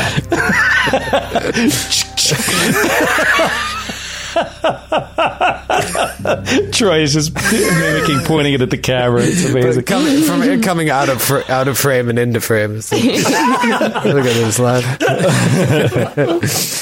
She says, "Well, we live near Northrop Grumman, Grumman uh, here, which is uh, a, a big uh, military contractor, uh, particularly in aeronautics, not necessarily in weaponry as much, but uh, rocketry, robotics, uh, things that." I don't know. It, it's it's possible that someone could have access to some sort of weapon that n- nobody h- has seen yet. I don't. It's a crazy theory, but I'm I- I'm desperate. I'm left with nothing else. Uh, there, there's no other evidence.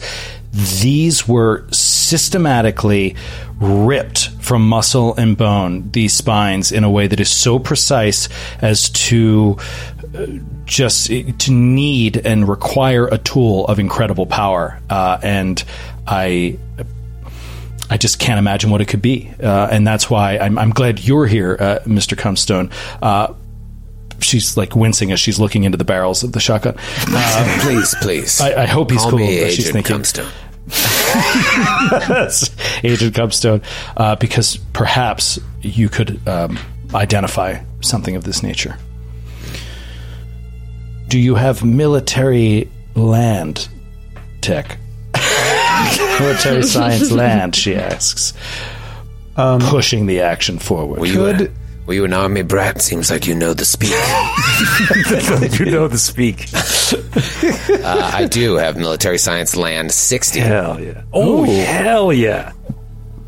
Okay. Well, with the 60, you don't just know off the top of your head any, Okay. anything that. Uh, I'll do a roll. okay. I'll allow it. 51 under 60. Ooh.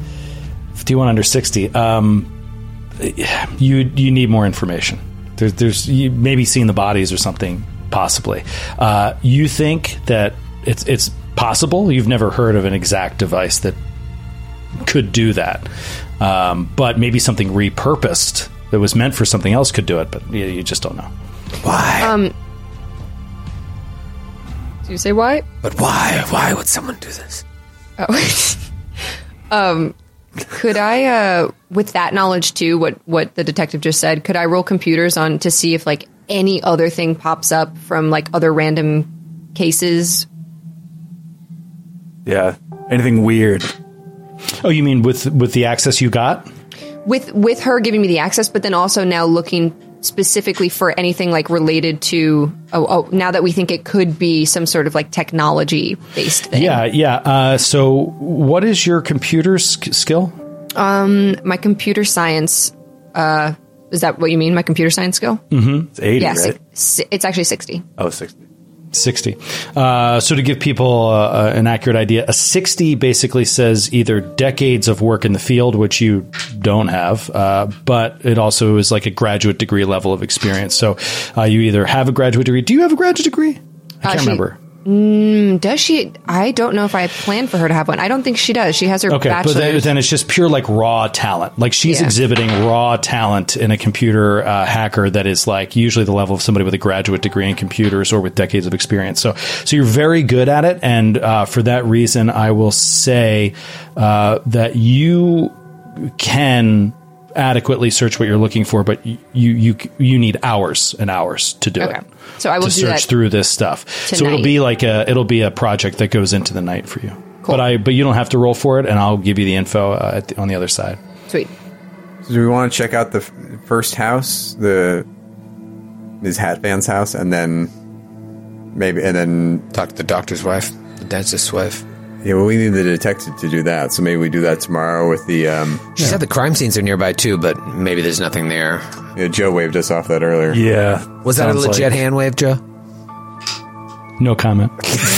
All right, we'll check out those on the way to. Uh, Can I roll a human intelligence check on Joe, telling us not to go to the crime scene?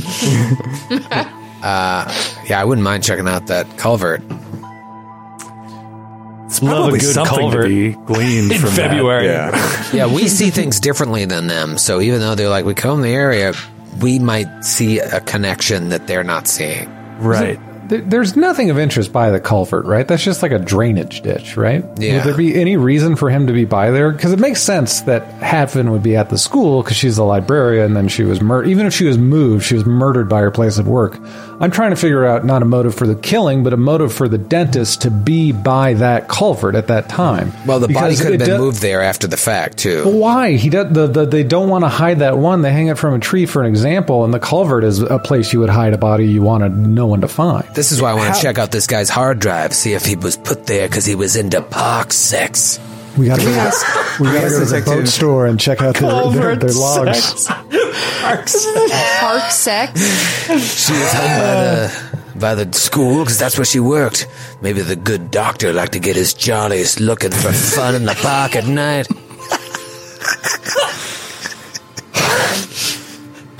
Yeah, check his hard drive for any park There's- erotica. I mean, what what I say, there is nothing more damaging to a Delta Green investigation than Roger's instincts. I, I am not overstating it. when when you gotta start firing a gun or sneaking around, you'll be glad he's there. No, no, no, hundred percent. And, and uh, I guess I don't totally mean that the way it came out because there is no, there it's- is a I think that's true. yes, but but the thing is that so far you've been in situations where it, it hasn't been like the depravity of humanity that have led to the things, but like Just he really has a good nose for the absolute de- innate depravity of what seem like happy, kind, small town people, and maybe that'll lead you in a good direction. I don't know. Um, it's very blue velvet. In the, the way Roger Yeah, sees the Roger world. Yeah. lives in a blue velvet world, and the rest of us are in the X Files.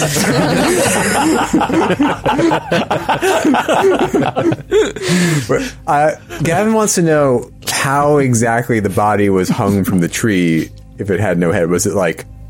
Fl- Yeah. Did it look like it had like been flung into the tree, or Was there a rope? Was there, there rope wire? involved? Hung by the waist, and it's like torso and legs were hanging like this down the center. Or You what? could talk to Dr. Santorini uh, about it, um, but well, you were at we the scene, right? We don't really know the. Uh, well, yes, but um, she. So there was n- no head, obviously, and when we say hung, it, it wasn't as if the body was hung as if uh, you know with a with a noose around the neck. Uh, the body was hung in the sense that it was draped appendages into the branches. Uh, facing i say facing but there's no head uh, down toward the ground um, So like a leopard storing its prey. Yeah, Something like exactly. that. Po- possibly, though we don't have leopards around here, and that's that's sort of what we came to. Is we we kept thinking, you know, could, could it be a wild animal trying to drag uh, a meal up into the tree? Uh, but it's just we. I've talked to the experts. I've talked to people that uh, you know know about this kind of stuff, and that those kind of species don't exist on Long Island. So I, I don't I don't truly know. Uh, no, there was no rope. There was no tools utilized. Uh, the body was just the limbs were perched over the branches in such a way that it was hung in the tree. Uh, when I talk about uh, talking to Dr. Santorini, I just mean about the details of the abrasions on the limbs, the, where they met the tree. If there was any forensic indication of, of how they got there, or how it, if there was a, a evidence of dragging it up the tree. Uh, there wasn't from my conversation with him, but maybe he has thought more about it since it's been about uh, about ten days since I've talked to him about it. So maybe you'll get something fresh from him. I don't know. Gavin doesn't say this, but what, he- what he's thinking now is could it have been dropped? Could the body have been dropped into the tree? Yeah. From an aircraft, perhaps? Yeah. Hmm. Interesting. Or A drone made? or something? Yeah. Because the, the hips and everything were shattered. Maybe that happened on impact if it were Yeah. dropped. Yeah. Yeah, and her rib cage was was uh broken. Right. It says that in the crime report. Yeah. Interesting. How's the town holding up with this terrible news, Detective? It must have rocked the community. Uh, the town, the town is on edge. Uh, I have a lot of pressure from my boss to, to close this case, and uh, for obvious reasons, and that's why I'm, I'm glad you're all here. Um, I'm, I'm going to be happy to tell people that the FBI are on it, and that uh, we're we're in good hands. Um, the sooner we find this guy, the better. Uh, You- I, I, You expect everyone that we come into contact with to be cooperative, or is there anyone we should look out for? No, no. Of course, I expect everybody to be cooperative. It's especially if you're talking about the, the families of Dr. Moretti or Dr. Santorini is very professional. Uh, I, you know, I, I don't think you have anything to worry about there. Really, we're just looking for some fresh eyes on this. Maybe you saw something that, that I didn't see. Um, it is getting late though, and uh, I have to have dinner. Just one more thing. We did see in the report uh, something about a gray. now he has a bazooka. Just one more thing. Her voice echoes through the tube of the bazooka. It's pointed directly at her face. We read, Yes, yes, yes. we read in the report that there was uh, some He's holding the bazooka while he's looking at the file. very casually asking the question. There was some gray. Roger needs glasses now. He's like putting on glasses while holding a bazooka to look at the file. Let's just take a look at the file here real quick. Seems, uh, yeah, there it is. oh, this is. Oh, God. there was some sort of organic gray polymer found under the fingernails of the victims. Do you have that uh, here in the police station we could take a look at? It's probably nothing, but uh, uh, if there is maybe some sort of uh, army military technology involved, this might uh, help us. Yes, yes. No, uh, we don't have a sample of that here. That is held at the Suffolk County Medical Examiner's office, uh, at Dr. Santorini's office. So ask him about it, and he definitely has samples of that. But, uh, you know, I didn't even think of that. I was thinking more along the lines of the actual forcible remover of the spine. I, I hadn't thought that the uh, that it, it, it's possible that the uh, organic material itself could be the technology. Now, uh, it's what are you laughing at? What, what did I do? No, just that Roger so- gave away. I'm Roger so gave away Roger. to cover that up. you weren't thinking about that at all, and he connected the dots for you. You could have just asked about the material. He was so good at it. He was like, I didn't know if you deal." guys were picking up on that. I'm just trying to play like with what she's saying. All of I'm us are like, trying to conscientiously not mention it. And We just Robert's want to like, see the "One polymer. How more else would we find it? this is this is a nightmare. grinding her teeth. How else would we find it if we didn't ask to see it? You could suggest that it had a could look the relation beyond. bodies. Yeah. But I would assume it's No, already but she been will- but scraped she out. will it was in say- the police report. The- Yeah, but she will Yeah. say, um, uh, but Dr. Santorini, look, I think that you might be right about that. Maybe. I didn't even think of that. That's a great idea. But Dr. Santorini, um, seems to think that it uh, is a, a, a, a corrupted uh, sample. That uh, you know something in the outside environment, uh, something uh, at the time of collection, uh, simply corrupted the the sample. Uh, that's I think the operating theory right now. But he said he was going to examine it further. He was highly interested uh, in that aspect of the case. But as as of yet, it's it's um, uh, given us nothing of substance. It's probably to work nothing. with. The doctor's probably right. I'm I'm really sorry. Um, I, I I have to go, uh, but um, I will be happy to set you up with a meeting with Dr. Santorini tomorrow. Uh, I also. Uh, I don't want to bother uh, Carol like at dinner time. Uh, it's just a little much. So if we could do that tomorrow, that would be incredible. Um, do you want to meet here in the morning, or would you rather go right to Suffolk County Medical Examiner in the morning? Uh, what would you prefer? Let's go to the medical examiner. Yeah. Yeah. Okay. Uh, he gets started by 8 a.m. So uh, I'll make an appointment for you 8.30. Uh, it's about an hour west of here. Perfect. And um, before you leave, and now he's uh, sitting uh, in a tank with the barrel of the tank pointed at him. Before you go, uh, Diesel filling the whole police station. Oh, just stinks of diesel. uh, your partner, could you send him in? We'd like to ask him a few questions as well.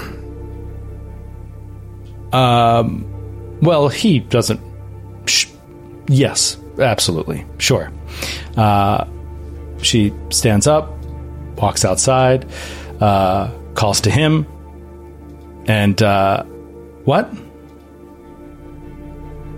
She turns back in. He left. He's gone. Uh, we we must have just missed him. I mean, this is the time we usually knock off, so I, I think he went home. But if if you'd like to talk to him tomorrow, I'm sure he'd be available.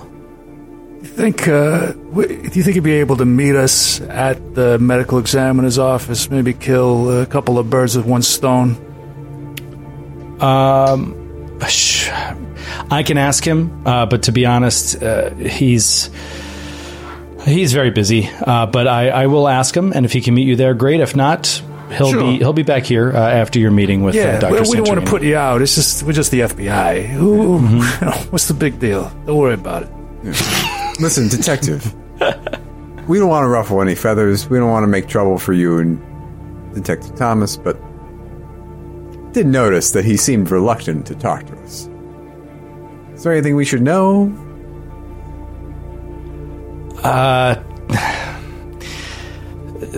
No, to be honest, no. There's nothing you need to know. It, it's it's uh, you know it's it's tale as old as time. He uh, he doesn't he doesn't trust the feds. There, I'll say it. He doesn't trust the feds. Uh, he doesn't trust the FBI, and he thinks that we can solve this on our own. And we had a b- bit of uh, bit of a falling out about it uh, over the last couple days, where I eagerly uh, accepted the FBI's help, and Captain was on my side, and uh, he felt a little. Uh, I don't know. He felt like we weren't being loyal to the department, uh, loyal to him and his abilities, and and I understand where he's coming from, but I think it's a little misguided in this case because I believe we really are out of our depth.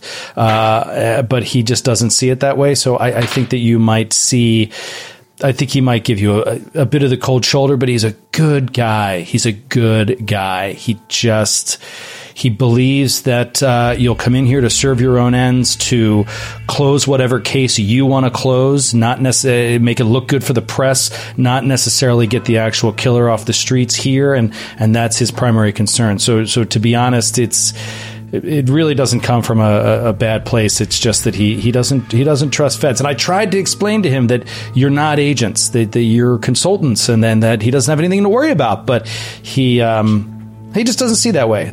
But but but he he he said, you talk to them, meaning me, and. Uh, tell me what they say. So I, I, think that he just would rather keep his distance. I understand. But, I get. It you know, we're a charming bunch. I mean, there's a, you know, we'll probably be able to win him over, you know? Yeah. Especially you, uh, as you're hovering in a, like a hair, in a, in a jet. Yeah, hair, your, hair, your red hair your chest.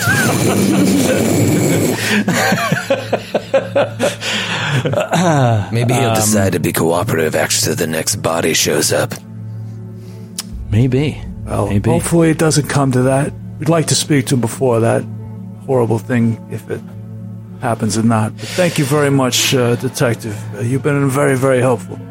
No problem. Uh, all right, so she's going to bolt, uh, and you got the sense, you know, you guys that were like, especially you, Roger, with your alertness, you picked up on her conversation with her father and that she was having dinner uh, with her parents tonight, and so she was a little eager to get to that.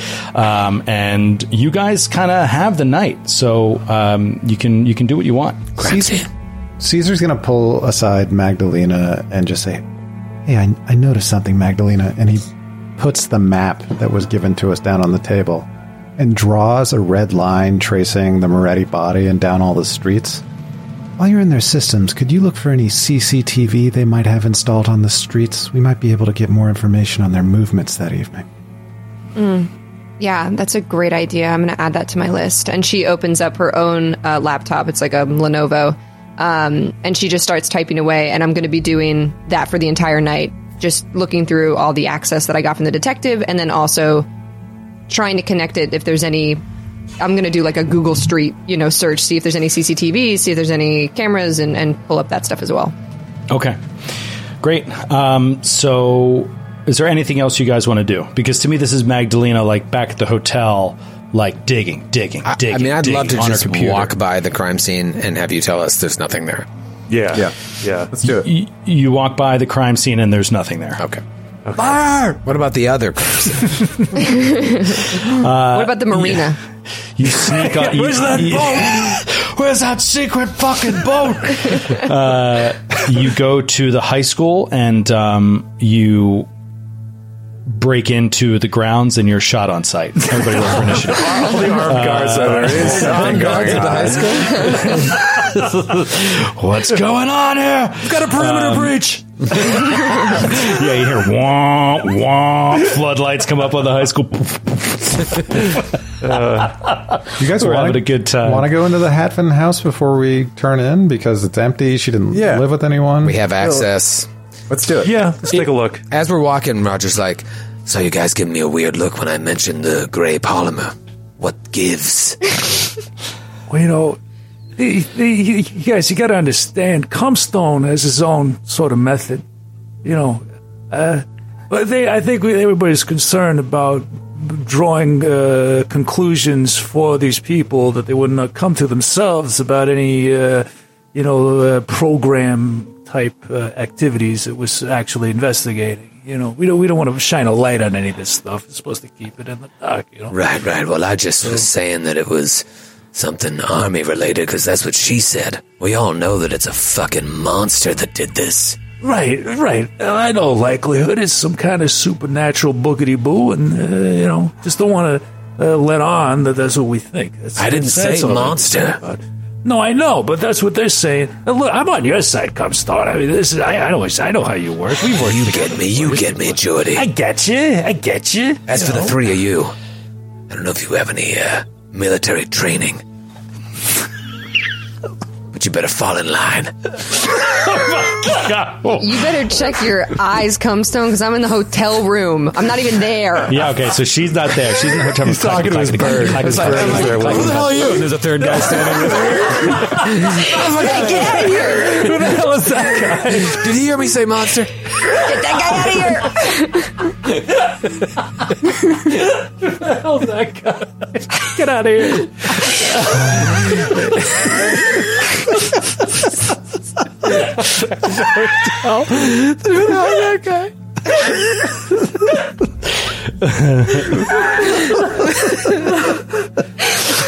I like to think it's also a man who looks nothing like Magdalena. Like, it's like- I'm so so out of it. Where, where is Steve with us, by the way, or is Steve back in Puerto Rico? Uh, Yeah, all where you is know Steve? is that he bought birdseed. Uh, y- Dead? And he still buys Oh, bird seed. no. Pretty bird. Pretty bird. It'll bird, revealed bird. in a future vignette.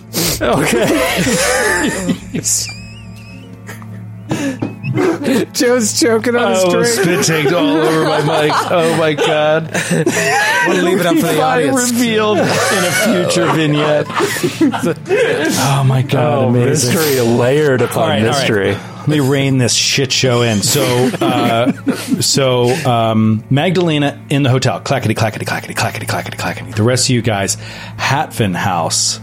Um, we'll say uh, that the detective gave you what you needed to get in there, the proper permission, whatever, a key, because the house is locked down right now and controlled by the police as a crime scene. She gives it to you. She says you can look through it. She's not too concerned about you being shady. She's trust. She's trusting you guys. Um, you go into the Hotvin house and uh, you scour the place. Um, nothing of interest. Nothing of interest. Uh, it seems like a very boring, sort of regular uh, existence. Um, you don't find any a- anything of note. Hard drive? Um, no, there isn't even a computer in the house, which is you know odd in and of itself. Uh, but She you know, doesn't maybe, have a computer in 2019, and she works Yeah. in a library. Yeah, but you know, you, you figure maybe she just She spends all of her to time at the high good. school, and maybe she's got the computer at the high school, and she gets by on that. You know, Maybe she's just a big loser. Uh, Jordy looks at her bookshelves, to see if there's any of his novels on, on the shelves. roll luck roll. Okay. uh, 14. There is totally a Jordy book. on Oh, the yes. bookshelf. Um, I bet it's, uh, oh, look, Eternity's Fulcrum. It's one of my favorites. That's such a great title. Makes Uh, sense. so yeah, you, you guys don't find anything there of interest. Who needs an internet and porn when you're banging hot 13 year olds every night? Jesus, Christ. Sydney just God. I remember you promising that characters don't last very long in Delta Green. I tried. I tried. And he was like, I really want to bring Cumstone back. He said it in that voice, too, which was so weird. It's hard. Troy, I'm just asking if you want to play someone else. He said, Don't you even think about it, O'Brien. uh, God. Uh, all right. So, so nothing there. Is there anything else you want to do with the evening? No, I guess we can call it a night. I don't know. Yeah. I, well, I guess get dinner. Probably Yeah. all eat together and then. What's on? What's nearby? Let's look on Yelp for Glen Ridge. Although this was before COVID, so a lot of these restaurants may have closed down. Right. Glen Ridge, by the way, is a fictional location. You're not going to actually find it. Wait, let me look. You never know. You never know. Glen Ridge, Missouri. Well, we can travel. We can just drive a little longer and get to old. Uh, you know, where are we going? Montauk, the Hamptons. Cutchogue, Mattituck. Patchogue? Oh, dude, if you want to, if you want to have a good time, go out in Mattituck tonight and get wasted. it's a wild town, Mattituck. No, I don't, I don't know anything about it. Uh, We'll go to a sp- spaghetti factory and then hit up our hotel. Right. He goes perfect, perfect. Oh God, I'm not going to tell you who it is. It might pop up at some point. It might not. But I have a spouse of an NPC in here who is the general manager of a Longhorn Steakhouse in the area. Oh, oh my god! Uh, uh, yeah, I don't know if you'll meet the NPC, but um, so you shouldn't have told us. And then when we met that person, like, yeah, I'm the general manager of a spaghetti factory in the area. yeah, that's a good. That's a good idea. Good idea. I have a feeling tomorrow around lunch that keep my world real. um, all right, so uh, you guys are going to turn in and go on to the next day. Yeah, yeah. Uh, and you have a meeting with Santorini in the morning. Uh, and uh, Magdalena, clackety, clackety, clack, clack. It, it's now it's getting into the night. It's midnight. It's 1 a.m. Your eyes bruised, battered, basically just from just staying up all night. You're not getting enough sleep. Uh, you need to be careful. Uh, if you keep telling me you're doing this, there's flavor, but then there's mechanics. I can start giving you will point damage if you start not sleeping enough. Oh, no. So just be aware of, of what you're doing for the actual mission versus what you're just doing for flavor. Um, right now, you know, I'm not going to penalize you. You just tell me if you think she's really having trouble sleeping. You might have to take a, a point or two. Anyway, um, you're going through their files to look at something unrelated that might connect, and after hours and hours and hours, you're finding nothing. There's nothing that jumps out at you that uh, would, I don't know, be of any interest, you know, in these two crimes uh, compared to any of the other stuff that they have in their current database. Um, but that doesn't change the fact that right around now, does she go to sleep? Um, yeah, I would say if she's finding nothing, she's going to close the laptop and she's probably going to pop, you know, Ambien or like ZzzQuil or something and try to pass out. Okay. Um, and uh, didn't you say there was one more thing you were going to do? CCTV. Oh, I was also going to look the CCTV. Yeah, see if there was cameras on the streets. CCTV. Um, there's no CCTV. They, town. they're just not wired for it. You know, it's just it's just a little too small of a town. Um, so you know, a little more west, you can start finding them, but but out here, it's a little bit more. Yeah, they don't have all that stuff uh, set up and good to go. So it's kind of a dud of a night for you, and you're a little bummed. Uh, but you're like, all right, I'm going to hit the rack, take some Ambien, crash, and get back to it in the morning. Um, right around 2 a.m. ish, um, you get a call uh, on your secure phone. Uh, so I would, hmm. Let's let's assume that it's Gavin. Uh, so you guys have your secure phones. You might have given your phone numbers uh, to the police department. Um, right around 2 a.m., uh, a call comes in on uh, on Gavin's uh, cell phone. Wakes you out of a dead sleep, Gavin. Yeah. Hello? Hello? You answer the phone and it's quiet for a moment. And then you hear a sleepy voice. And you recognize it. It's Detective Gregson. She's like, it's, I'm so sorry to, to wake you. Uh, is this Gavin? This is Gavin, right? Uh, yeah. it's- yeah, no, it's totally okay. It's fine. I need you to get up and I need you to get uh, your entire team up. We've got another body. Oh, shit. And we'll see you next oh. time. Oh my god. Oh my god. It's gonna be at the marina. Dang it! It's in a boat. It's in a boat. I didn't job. Oh my god, we found it. We cracked the case. Old Spidey Jaw! Oh, Arrest him under maritime law! You're a crook, Captain Hook. I don't want to stop playing. I'm very angry. Thanks for listening to the Glass Cannon Network. For more podcasts and live streams, visit glasscannonnetwork.com. And for exclusive shows and content you can't find anywhere else, subscribe today at patreon.com slash glasscannon.